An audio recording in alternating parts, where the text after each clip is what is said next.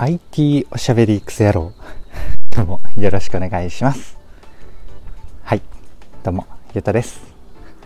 この番組は聞いてるだけでほのちょっと IT リテラシーがアップしちゃう。そんなお得なお話を日々しているラジオになってます。たまたま聞いちゃったよって方もですね、少しだけでもね、聞いてくださると嬉しいです。はい。ということで、今日は何の話をしようかなと言いますと、本田圭佑さんと計十数人だけでオンライン通話でつながれる NowDo クラスルームがすごいというテーマでお話をしてみようかなと思います。たまたま僕が体験した珍しい、まあ、超珍しい体験ですね。まあ、タイトルの通りなんですけど、それをあの思わずシェアするというね、回でございます。雑談ベースでサクッとご紹介をしていきます。お付き合いください。はい。ということで、今日も歩きながらね、話してるもので、あの、下り坂だったり上り坂でちょっと息切れになりかけてるんですが、えっ、と、今日はですね、その、本田圭佑さんのサービスを、えー、僕が体験した、うん、感想をね、ご紹介していくんですが、まあ、流れとしては、ま、ほぼ雑談なんですけれども、まあ、知らない方もいるかなと思うので、この NowDo っていうサービスをご紹介しつつですね、まあ、4月ぐらいだったかな、ここ半年ぐらい新しい機能として提供されている、このクラスルームっていう機能があって、それを、えっと、やってみたっていう話なんですけど、そこでね、何が起きてたかなっていうのをタイトルよりもちょっとだけ詳しくご紹介をしようかなというね、そんな感じでございます。はい。ということで、まずは NowDo っていうサービスのね、概要から軽くご紹介をしていくと、これま一番特徴的なことからいくと、本田圭佑さんがね、代表を務められているサービスっていうところですよね、やっぱり。で、何をやってるかっていうと、中高生向けの教育サービスなんですよ。で、えっと、もともとね、多分1年前ぐらいからやられていて、あの、本格的には。で、その時から、あの、 Slack だか Discord のチャット、テキストチャット中心のコミュニティと、えっと、毎晩ぐらいやってたかな、ライブ配信。結構すごい人を毎晩招聘して、ライブ配信をして、みたいなことをやってね、あの、アーカイブだと無料じゃなくて有料とか、で、学生じゃなくて大人だと結構高くなるとかね、そんな感じで10代がかなり、まあ、メインターゲットではあるものの大人も使えるようなサービスをねやられてたんですよね、まあ、やられているんですよね。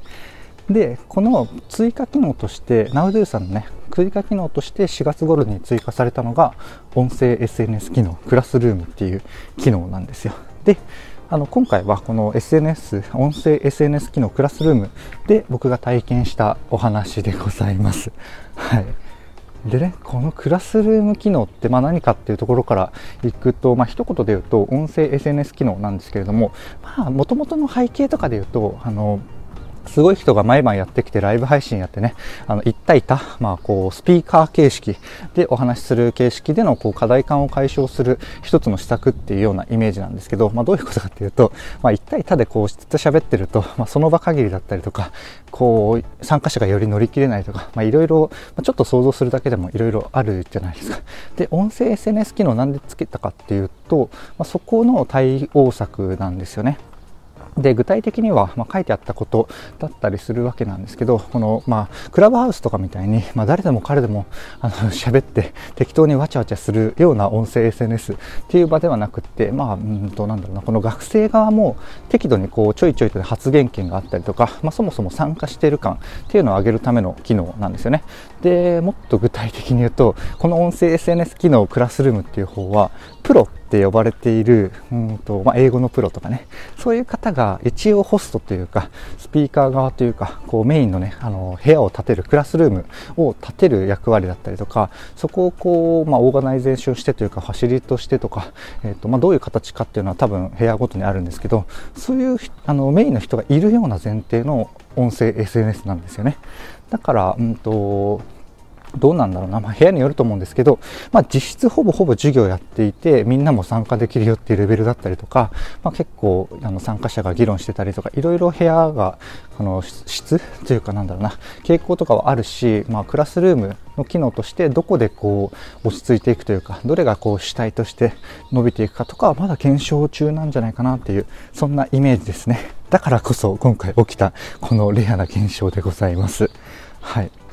で、このクラスルームで何が起きてたかっていうと、まあ、何が起きてたかっていうか前提をもうちょっと言うと、まあ先ほど申し上げた通り、まだまだまだまだこれから伸ばすサービスっていう前提と、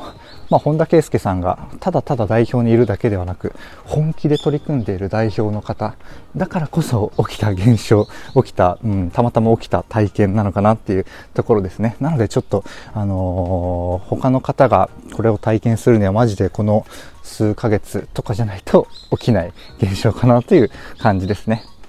で、繰り返しになるんですけど、おさらいなんですけど、本来はね、このプロがいて、他学生たちみたいな感じで、で、ただプロが授業するっていうわけじゃなくて、こう、一応形として音声 SNS っていう形を、構図をとってるっていうのが、うん、構図なんですよね。で、僕が実際に、えー、覗いて起きてた現象としては、あの人数15人ぐらいなんですよ。15人ぐらいの参加者で、で、英語のプロっぽい方がいて、なんかね、あの、ちょっと聞き取りにくい、鉛がある感じなのか、この TOEIC とかのリスニングとかで出てくるすごいアナウンサーみたいな声じゃなくて、多分ね、一般の人で鉛とか滑舌とかがそんな良くないケースみたいなリスニングのクイズの遊びみたいなのね、みんなでやってたんですよ。だからなんかクイズ 10, 10問とか15問とかやって、難問正解の人とか喋る中で、で、普通にね、本田圭佑さんがなんか6問ぐらいしかできなかったみたいな感じで、他の学生の方もね、あの、6問できた人とか手挙げた人適度にこう、ピックして、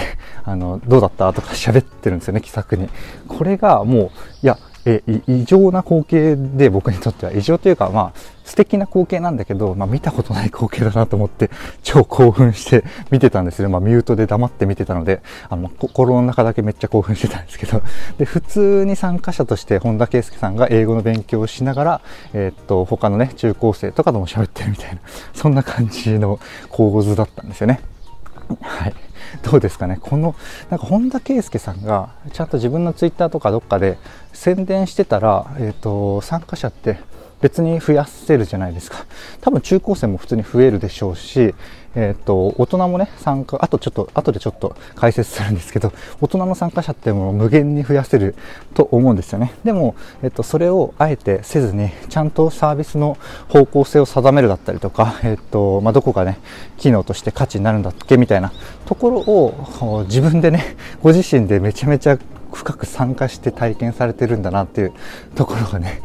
あのー、間近で見れてちょっと衝撃だったというお話でございます。で、ちなみにちょっとこの後料金とかの話をするんですけれども、具体的に、うんまあ、今の現状でいくと、うんまあ、こういう本田さんがねなんとなくポロッと出てくれるような、まあ、ここ数日とか数ヶ月とか数週間とかちょっとあとどれくらいか分かんないですけど、まあ、その範囲でいくと多分ね無料でいけるんじゃないかな。無料もしくは無料体験でいけるかと思います。分かんないですけどね。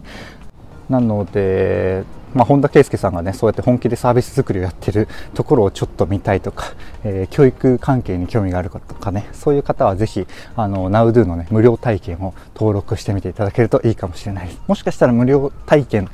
どころかも無料会員でもいけるかもしれないですがちょっとそこは見てみてください。はい。というところで大体中身は話したんですけど最後補足的にちょっとだけあの料金その他あのご紹介して終わりますね。で、なんかね、これ見る限り、ちょっと過去の記事とか見る限りなんですけど、プレスリリースとかで書いてあった情報としては、あの、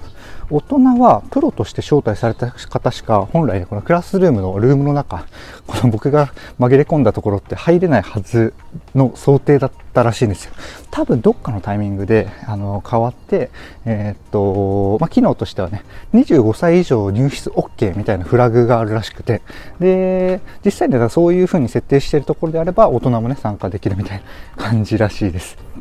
で、さっきね、多分無料会員でいけるんじゃないかなって言ったんですけど、ちょっとそこわかんなくて、あの、有料、大人は有料会員向けかもしれないです。子供はね、無料です。はい。で、僕はね、あの、繰り返しになるんですけど、今、1週間の無料体験中なんですよね。で、それを過ぎると、えっ、と、月額1980円。で、年額、年払いだと、まあ2万円ぐらいで、なんか4000円ぐらい浮くみたいな感じなんですけど、多分今のコンテンツ量とか、もろもろ考えると、こう、本田さんの会社に投資するような感覚じゃないと普通に割高かなっていう感じですね。受けるサービスの範囲だけで計算すると。うん。まあ、ただ、あの無料体験はできるのと、まあ、そういう 先ほどの繰り返しなんですけど本田さんがねこう最前線に立っていろいろ動きながら検証してたりとか、まあ、自分も参加者として、えーと、何かこう得るものというかこのサービスの価値をねこう言語化しようとしてるのかなこう価値を体感しようとしてるっていう姿がね、まあ、めちゃめちゃ面白いので、面白いっていうかあの、 funny じゃないですよ。 interesting ですごい面白いし、なんかレア的な意味もあるかな。そういう意味でもすごい珍しい話なので、ぜひね、あの、いろんな意味で興味がある方、ぜひ覗いてみてはいかがでしょうかというところでございます。はい。こんな感じで、あのー、今回は NowDo のクラスルームで起きてたことっていう異常な光景をご紹介してみましたが、いかがでしたでしょうか？こんな感じでね、僕の配信では Web とかアプリとかテクノロジー的なテーマを題材にしつつですね、どちらかというとセットでお話しする僕の感想だったりとか、周辺の知識だったりとか、そこから考えた妄想の話、そちらがメインの番組となっております。ちょっとでもね、良かったかなとか、役に立つなと思ってくださった方、いらっしゃいましたら、いいねとかフォローとか、コメントやレターをね、いただけると嬉しいです。はい。ということで、今回の配信は以上とさせていただきます。最後までお聴きいただきありがとうございました。ではではまた。